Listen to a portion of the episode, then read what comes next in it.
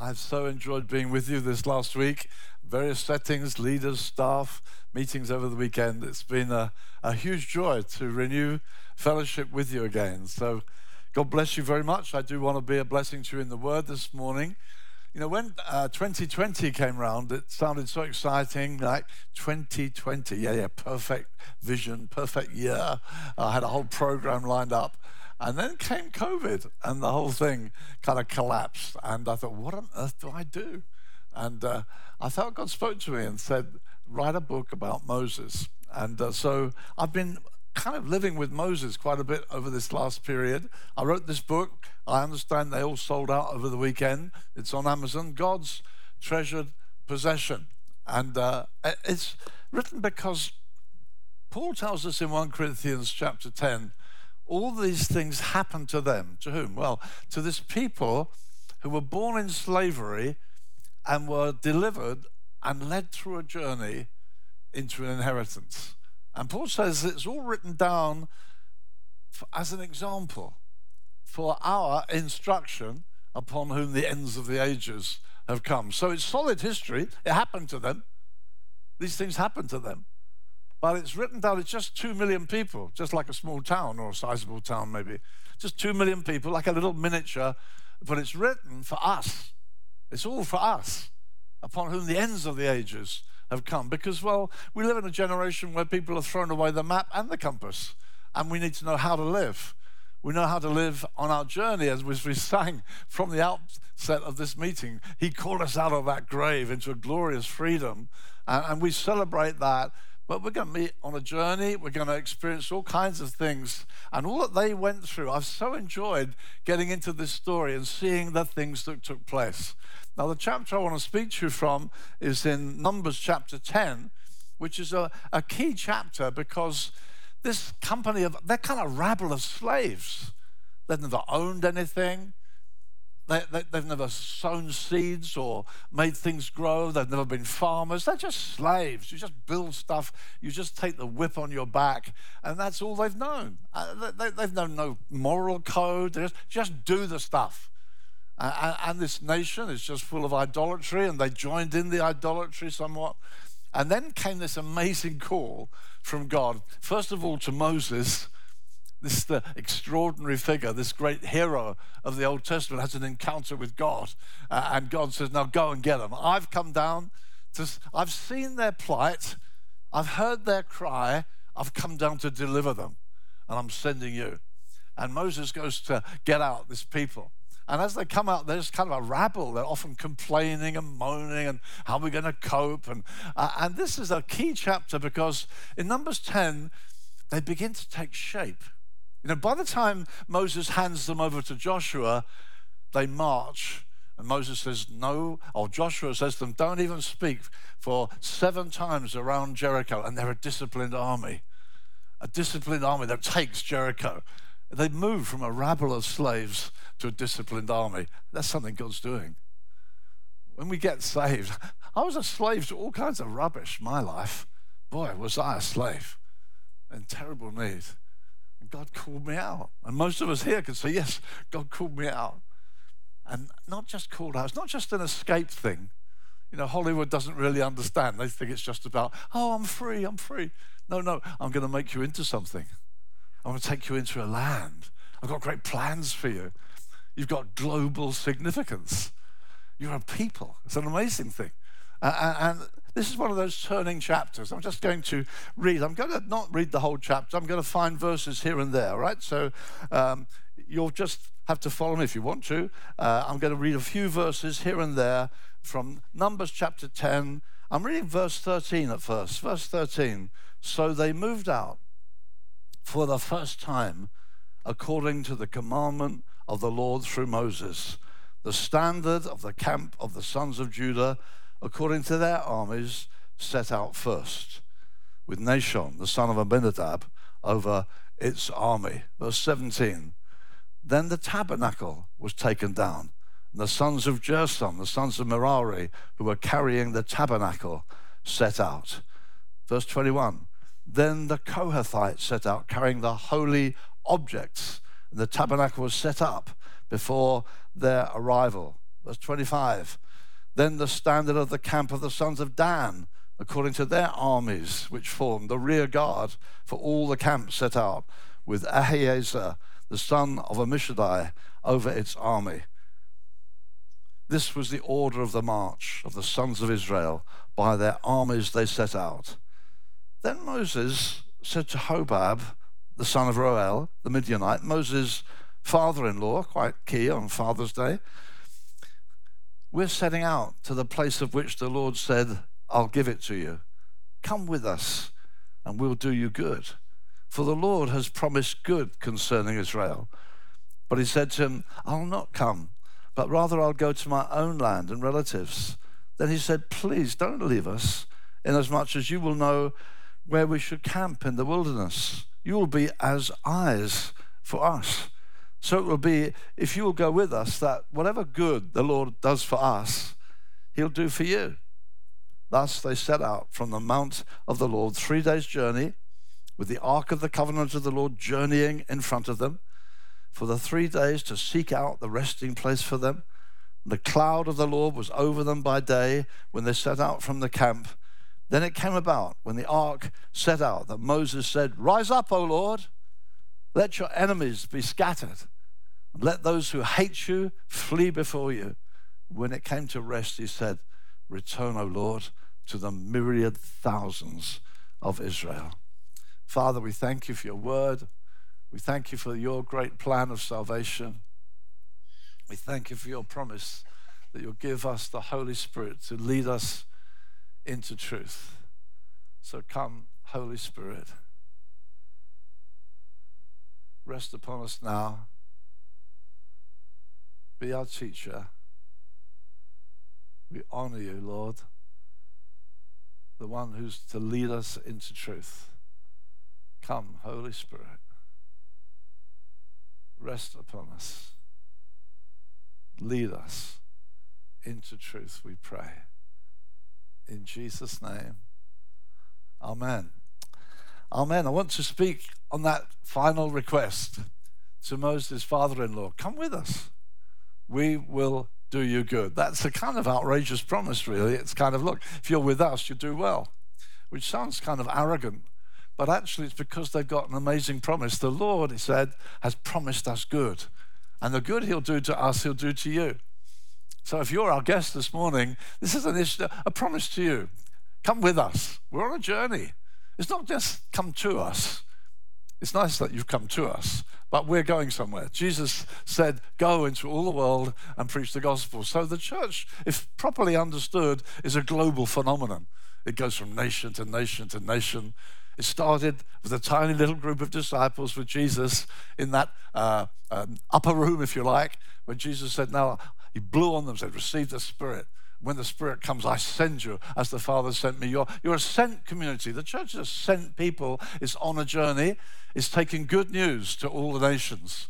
And as we gather, we're going to be always reminded of that. We're a people on the move with God. And so this invitation isn't just come to us, it's come with us. Come, see, people are so lost, they're meandering around, they don't know what life's about. Why am I on the planet for? I don't know why I'm on the planet. I remember when I was a little, a young lad, teenager, and I wasn't a Christian, I'd had no exposure to Christianity. I'd sometimes go down to the sea because I lived by the coast, and I'd look out at the sea and I think, what am I on the planet for?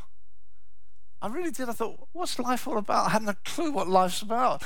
Why, why do I exist? I used to ask that question. And often people wonder what they're here for and who they are and what they are. And here comes this wonderful invitation come with us because we know where we're going. We've got something from God that's excited us, motivated us. And so we get this invitation in this story. Here they are, this rabble that's now becoming a shaped up people different people beginning to understand what their role is. Some carry the holy objects, some uh, carry the tabernacle, some are bringing out the rear. Different ones in different places, and this power of God going over them, this incredible cloud of glory. This is a unique people on the planet. God's met them. They're on a journey together, and then they meet this guy. They meet uh, Moses' father-in-law, and then they issues this invitation: "Come with us. Come with us." Perhaps you'll hear that voice this morning. Come with us. What are you doing with your life? Why are you on the planet? Come with us. I think if someone asked me that, I might ask them a few questions, right? Someone said to me, you know, come, come with us. I think, who are you? I think it's a valid question, don't you? Who are you? So, how would Moses have answered that? Who are you? Well, I think the first thing he might say is this We're children of Abraham. See, what happened in the, according to the Bible is this that everybody was confused and lost and they're just worshiping. They cut down trees, they burn part of it, they make an idol of the other part and worship it. They're completely lost. And the God of glory appeared to our father Abraham and, and came to this pagan man and made him a promise. That's where the story starts in the Bible. God made him a promise and said, Look, believe me, go with me, leave where you are. I'm going to take you on a journey.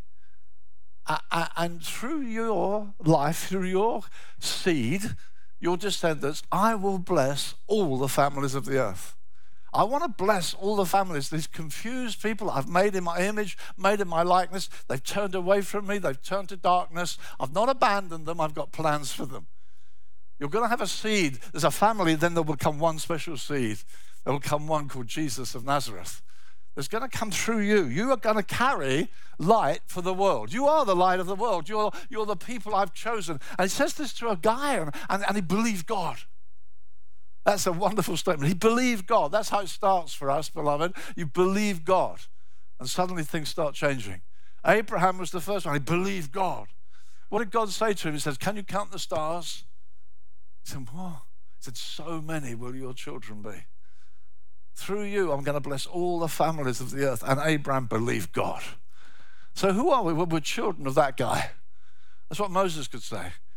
We're, we're, we're part of that seed we carry that message. We, we carry that. And yet, God said to Abraham, for 400 years they'll be in slavery. They're going to be slaves for 400 years. They grew in that. God said, be fruitful, multiply. They went down. Moses, uh, uh, uh, uh, sons of Abraham, went down. Abraham, Isaac, Jacob, Joseph, and they go down. Uh, just a small family, really. But in that nation, they grow and grow and grow and grow until there's two million of them, slaves. And, and then Egypt begins to get worried. We've got this slave community, two million of them. We better kill their, their, their boys. So the midwives are given instruction if a boy is born, kill him. If we don't, because this is two million of them now. It's okay having slaves, but this is a, we've got to deal with this. And so, yeah, we're sons of Abraham, but we're also ones who've known God's mercy because there came a moment when God said, I'm going to judge Egypt. I'm going to judge this nation, this powerful, powerful nation that just says, I'll kill people, I'll destroy, most powerful nation in the world at that time. God says, I'm going to judge.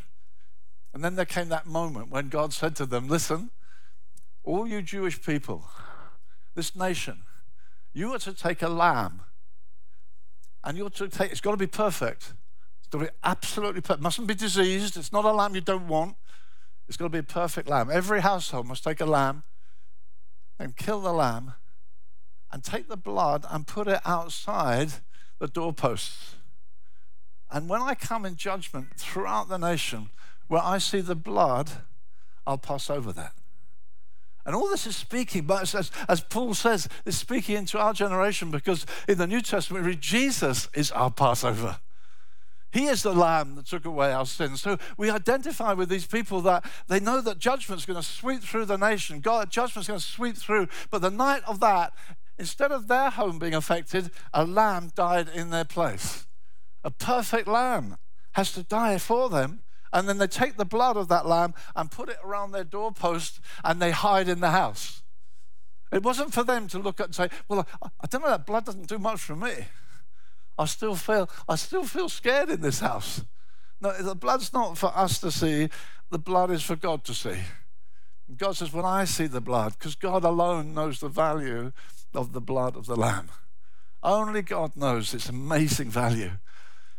And so they put the blood outside and they wait, and, and judgment swept over the house. But in, in the homes where a lamb had died, no one else died.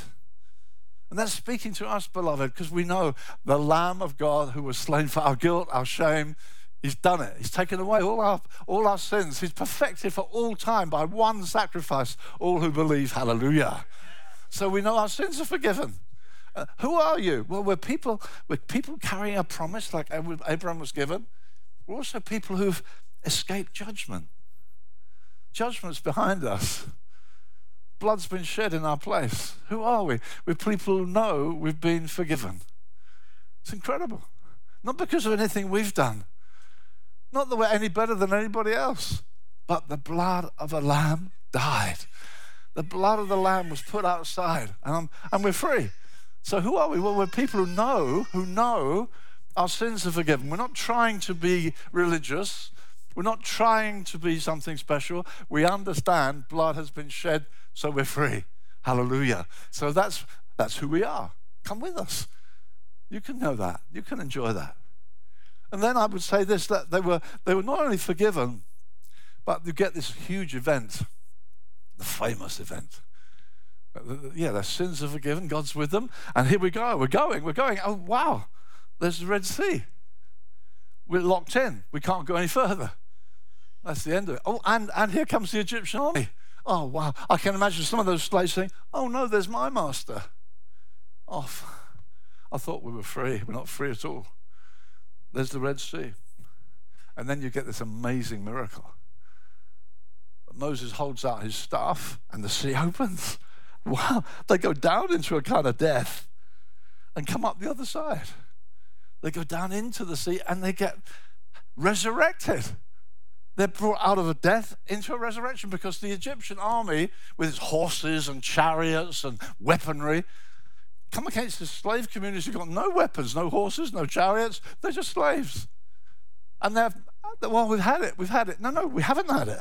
And look, here comes the army. They go down like lead, Moses sang. The sea closes over them, and actually, we're free. We really are free. And that's what we can say because God takes that passage, and Moses takes uh, Moses, what Moses said, Paul takes hold of in the New Testament and says that that's what we are as Christians. We went down into a kind of a death and were raised to newness of life. And out of Egypt, God called his son. I've called him my son. Well, there's two million people. Yeah, somehow they are collectively the Son of God. God calls them his son. And for us in the New Testament, when we identify with Jesus, although I know that as a teenager, I thought, well, I know I'm a Christian, but I still feel like I'm a slave. There's all kinds of stuff in my life. I want to be free. And I suddenly understood no, no, the Bible says if you've been crucified with Christ, you're free. If you've died, he that has died is freed from sin. You're out the other side. And the New Testament writes in this way that we are people who've been rescued from slavery into freedom. Hallelujah. We've been singing about it this morning. We, we, we rose up, we went, went free. We didn't all necessarily understand it at the beginning, which is so relevant to what we were saying about what happened in your history. That some people, no, you're free, but I didn't realize I was free. And it had to be kind of explained later. And that still has to happen to some Christians. Paul says in Romans 6, Don't you know? He that has died is freed from sin. He's writing it to Christians. Don't you know? Haven't you heard? You're still living as a slave?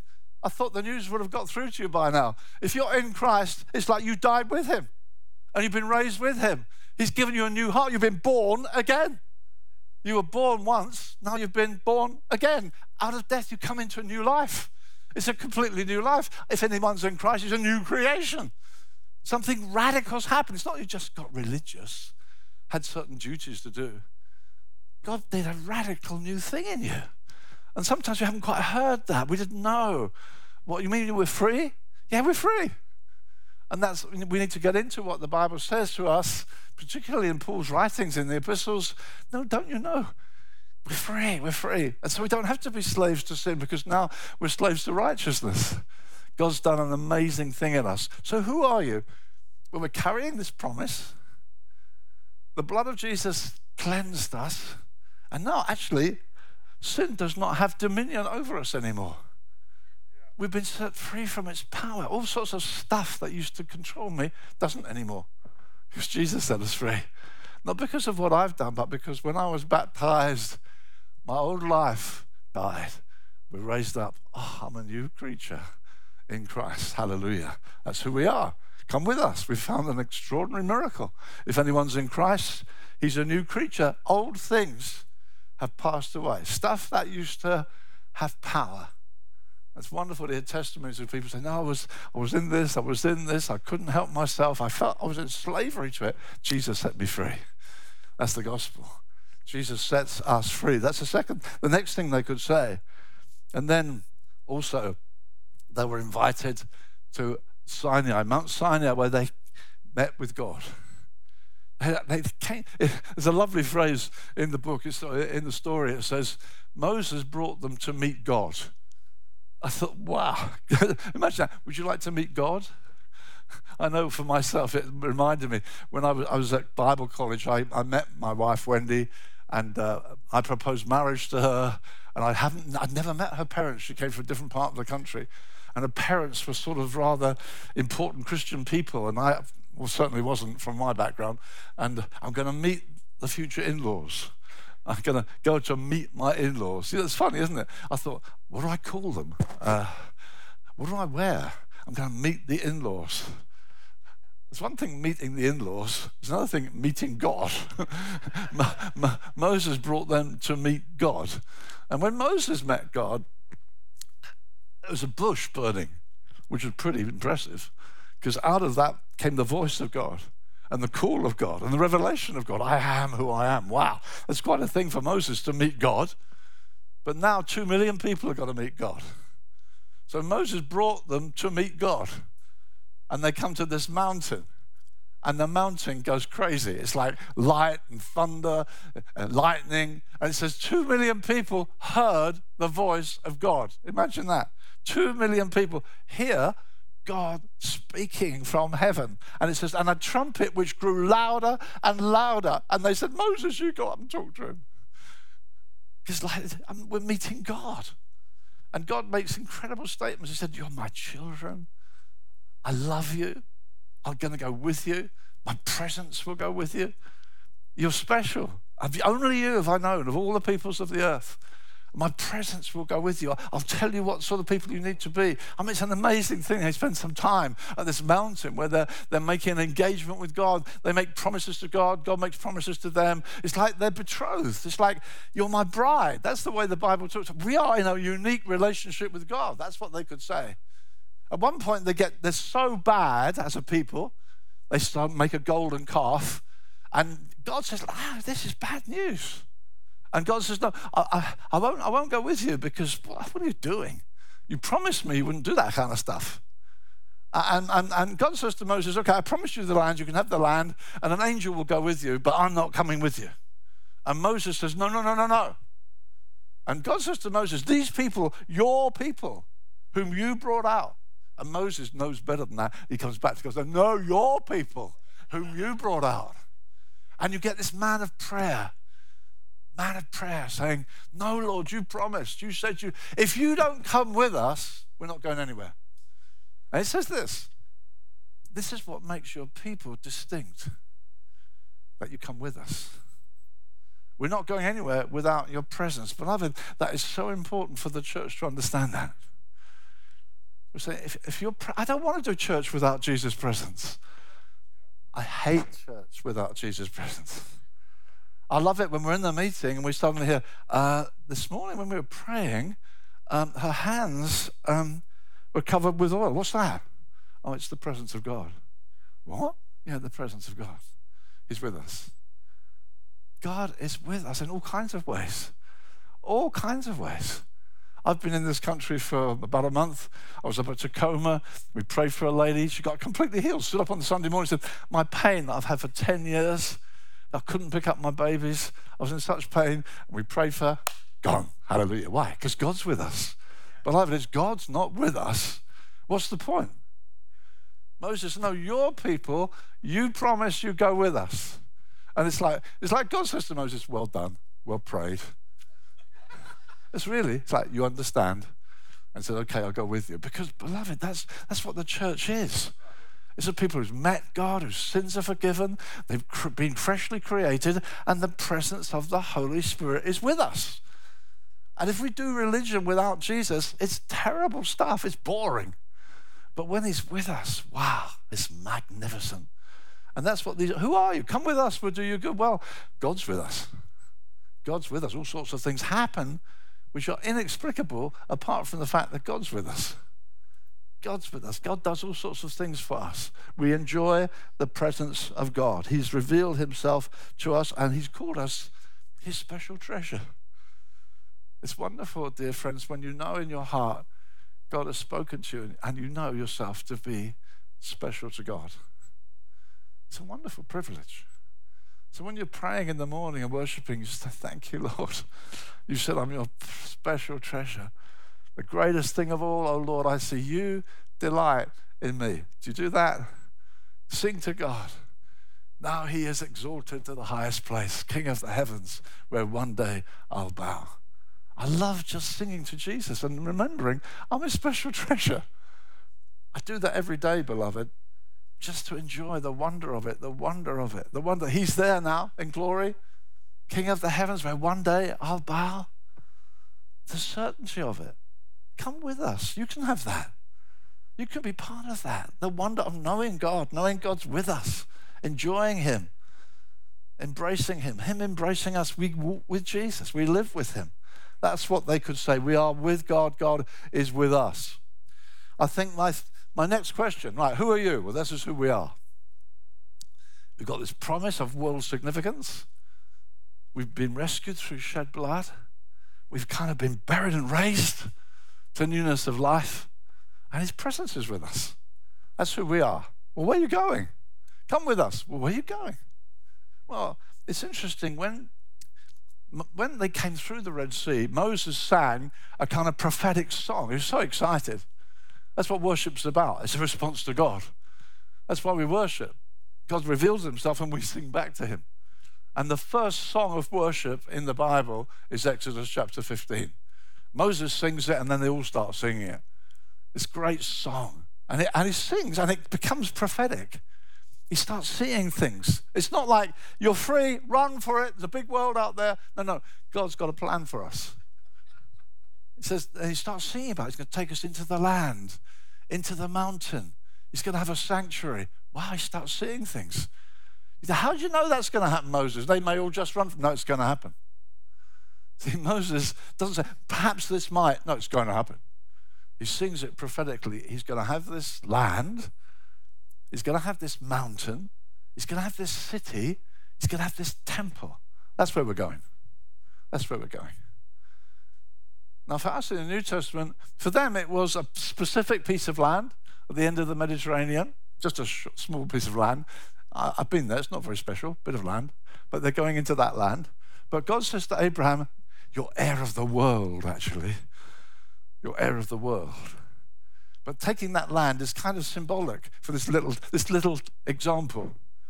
See, this is written down for our instruction. It's an example. This little group is going to take this piece of land. We are told go into all the world and preach the gospel to every creature. That's where we've come to. We're going into the land. We're going into lands. I've heard while I'm with you here of churches in Thailand and churches in the north of Canada because we're going on a journey. We're going into the land. Jesus said, All authority in heaven and earth is given to me. Go, make disciples of all nations. That's where we're going. We're going into the land. We're going to this land and that land. And it's a privilege to do that. Some of us will feel, I feel I need to go. You know, like a couple that said, we need to go back to Thailand. We're going to go and plant a church now. We're going with light. We're going with purpose. We're going with meaning. We're carrying the good news with us. We're going into the land. We're going to God's great purpose. Remember when they, when they, it's interesting, when they came to the promised land the first time, Moses took the two million, they came to the promised land, and Moses sent in 12 spies to see what was there, see how it was. And they came back and they said, Whoa. They said that the cities are walled up to heaven and there are giants in the land. We can't possibly take it. And, and it's interesting, it says Moses listens to God, and God, and God says, How long will these people despise me? And I'm sure they would have said, But we're not despising God. It's like the cities. I mean, the cities are huge. And, and the giants, I mean, we're not despising you, Lord. God says, listen, you're despising me because I said go in. God takes unbelief personally. He takes unbelief personally. You are despising me because you're more impressed with these things than you are with my promises. We need to take that to ourselves, beloved. When we're facing challenges, God takes personally when we say, Well, that looks tough. God says, Take it. Let's be a people of faith. See, churches go on certain journeys, they hit challenges, they hit problems, setbacks, all sorts of things you face. And God's looking for, yes, yes, yes. Yes, we're going to believe God. That's, that's how the battle is won. Without faith, we're not going to win because there are genuine obstacles. I mean, these are real cities, these are big giants. God says, How long are they going to despise me? I can deal with giants. I can deal with cities. Ultimately, when they go in under Joshua, by faith, the walls of Jericho fell down. And I've seen so many situations, beloved. I'm a bit long in the tooth now. I've seen so many situations that looked totally impossible. And they said, No, we're going to do it. And we've done it. Walls have fallen. And it's interesting what God said when they, when they said we can't get in. God says this As surely as I live, and somebody said, whatever comes next, whatever happens next is going to happen. Whatever he says next is going to happen. As surely as I live. It doesn't say you will go into the land. It says, as surely as I live, all the earth will be filled with the glory of the Lord.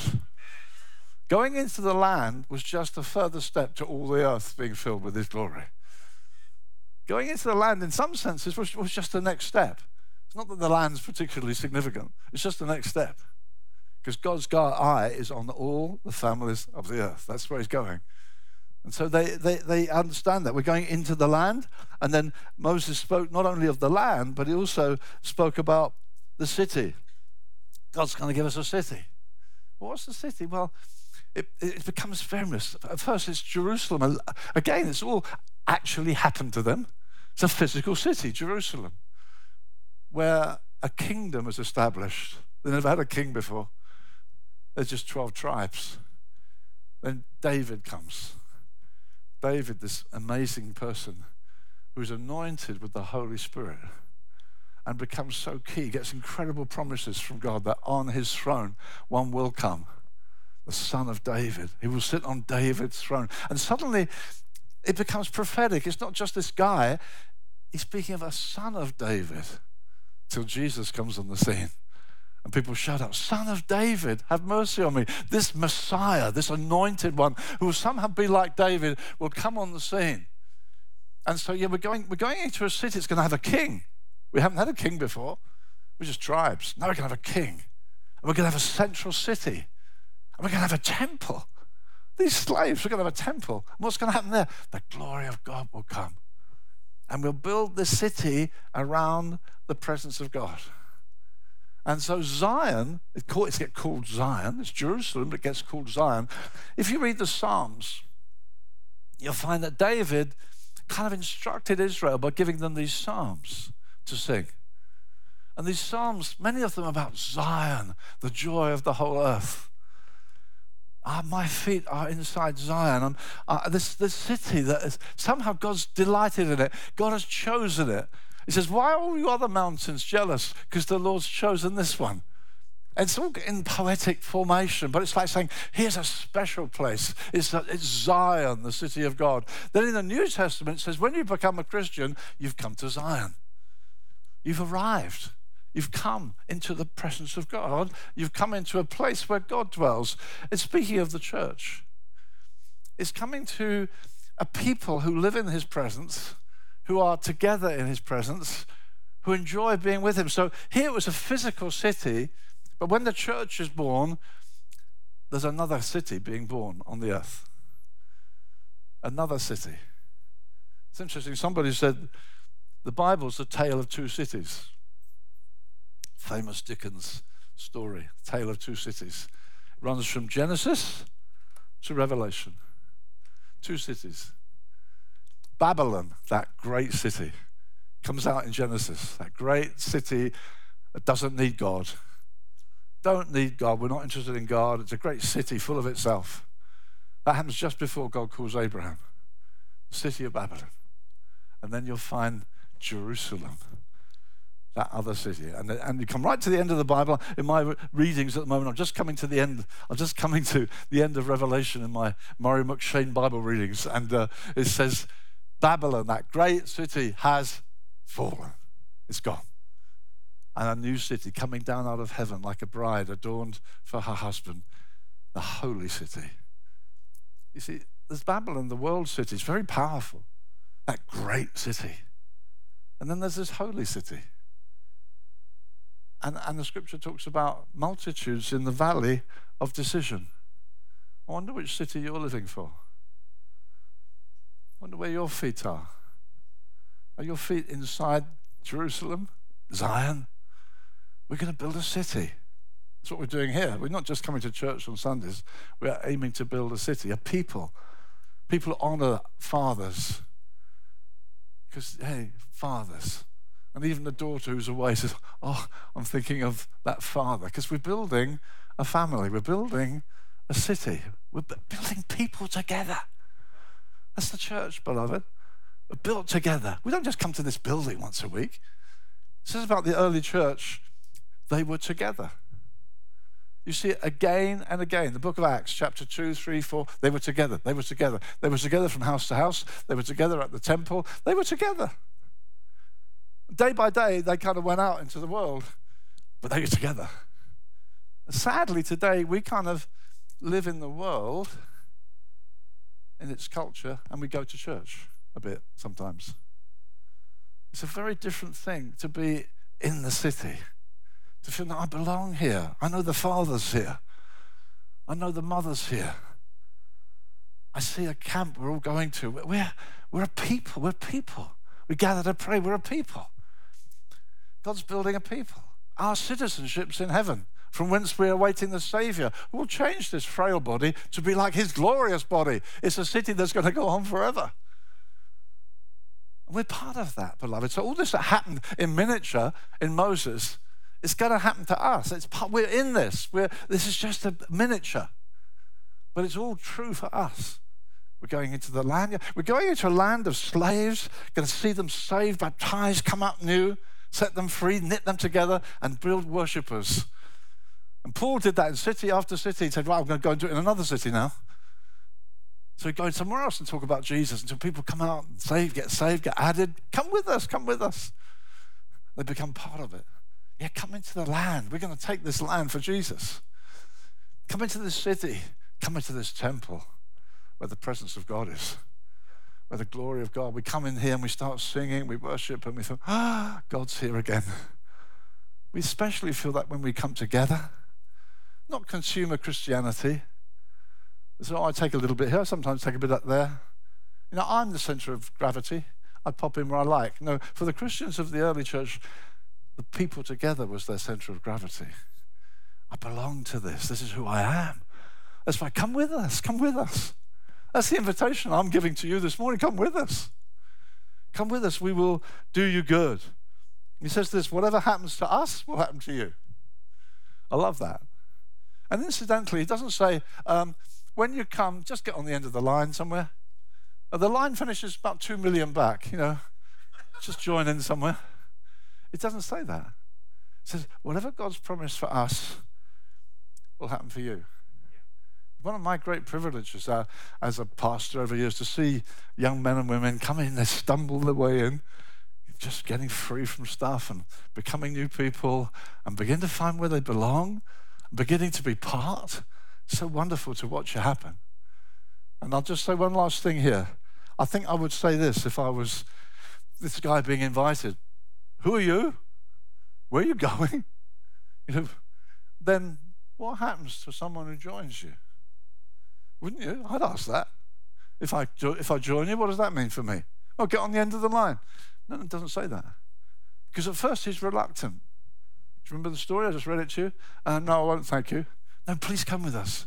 Why? Listen, you can be eyes for us. Why? Well, actually, in the story, because he knew the territory. Now, he doesn't become the cloud, they're following the cloud. It's not come and lead us. God's leading us, we're following the cloud of glory. But when the cloud stops, you know the territory, you know where we can camp. That's what he says. You can be as eyes for us, you know the score. Beloved, when you join, you can be as eyes for us. Now, in the New Testament, it says a church has got many members. It's got hands and feet and eyes. It says the ear can't say to the eyes, I've no need of you or the hand to the foot. We need one another. And when you come in, you find, oh, I've got a gift. I've got a gift. This morning we heard about, hey, my hands, I didn't know. Some, a gift, something was happening. And maybe somebody will come to the front and say, this is what the Lord says. Well, how do you know? Well, the Lord told me. Because that, that is what the church is meant to be like. In the church, there are many gifts. We spoke with the leaders yesterday about some of the listed gifts. We spent a whole morning talking about the various gifts in the church. Because we're not just a rabble. These were not just a rabble, they're finding their place. They began to know where they, where they stood in this growing army. Not just the come on, rabble. No, no, no. You guys do this. You guys do this. You carry the holy objects. You bring up the rear. And when you join, well, look, you, you can be eyes for us. In other words, when you come in, every one of us receives a special gift and we employ it for one another. All kinds of gifts.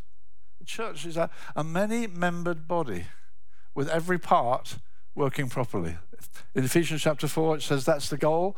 God wants to come to great maturity and be so joined to one another, showing love and kindness and mercy and affection, and finding, hey, you're gifted. We want to make room for that gift. I love seeing all the band up here. I guess when they joined, I don't know they necessarily thought, oh, I'll be on the band, I'll be singing. But they found, hey, this is the part I've got to play. Different ones got a part to play. And we find where I find who I am. It's one of the ways we find who we are in this body. Because we're not called to isolation. You cannot grow to maturity alone. The way the church is built, you grow to maturity with one another. And there are over 40 one another verses in the New Testament. When I got saved, I was added to a, a lovely Baptist church, super pastor, wonderful preacher, but I didn't know anybody. And we didn't build. We just said, get here next week. What for? Well, to hear this great preaching and to shake his hand as you go out. And he used to say, Don't forsake the gathering of yourself together. But he didn't complete the verse because it says, But encourage one another and you see, when you come in, you're meant to encourage one another, pray for one another, confess your faults to one another, admonish one another. How do you? Well, that's how you grow. See, I have difficulties. It was so helpful. I don't need a priest to go to a confessional, but I can have a friend close enough to say, hey, I really struggle with this. Would you pray with me? You know, I, will build you up. Uh, over 40 one another verses. We weren't doing any of them. So we turned up the next week. It was great hearing the preacher. But when you're building a family, you begin to find, oh, that's what you are. Your eyes for us. As I was leaving yesterday morning, one of your prophets among you came up to me and said, I've got a word for you, Terry. Hallelujah. What a blessing. What a blessing. I had a letter, I had a text this morning from England. The guy said, I was just praying for you this morning. He doesn't even know I'm over here, I don't think. It wasn't in my home church. He's away somewhere. So I just felt this word for you. Thank you, Jesus. I love it. I love a church where people can be eyes for me. They see stuff for me. They say things. They pray, oh, the presence of God in His church, full of the Holy Spirit. These are not fun things. These are weapons for war. These are for my health, for my strength. So why don't you come with us? Maybe your father who's come to Father's Day. Moses said to his father-in-law, "Come with us. We'll do you good." What God's promised us he promised you. You can come into this people. You can understand what the blood was shed for. You can understand the death and the resurrection. You can understand the journey. Come with us. We're on a great journey. It's going to affect the whole world. When the whole world is reached, Jesus the King will come back again. That is what's happening on planet Earth today. That, uh, there's all sorts of other stuff happening, but the most important thing that's happening on planet Earth today is the gospel is going out to every tribe, every tongue, every nation, then the end will come. It's the most important thing happening on the planet. Moses said, Don't miss this. Come with us. Father, thank you so much for the joy of fellowship here this morning. Thank you for dear friends to our right and our left. Father, I pray your mighty blessing on Southlands. Bless Alan and the eldership team. Let your power continually rest on this people. And I pray for many to feel, hey, I want to go with them. I want to go with them. Bless your word to our hearts, we pray. In Jesus'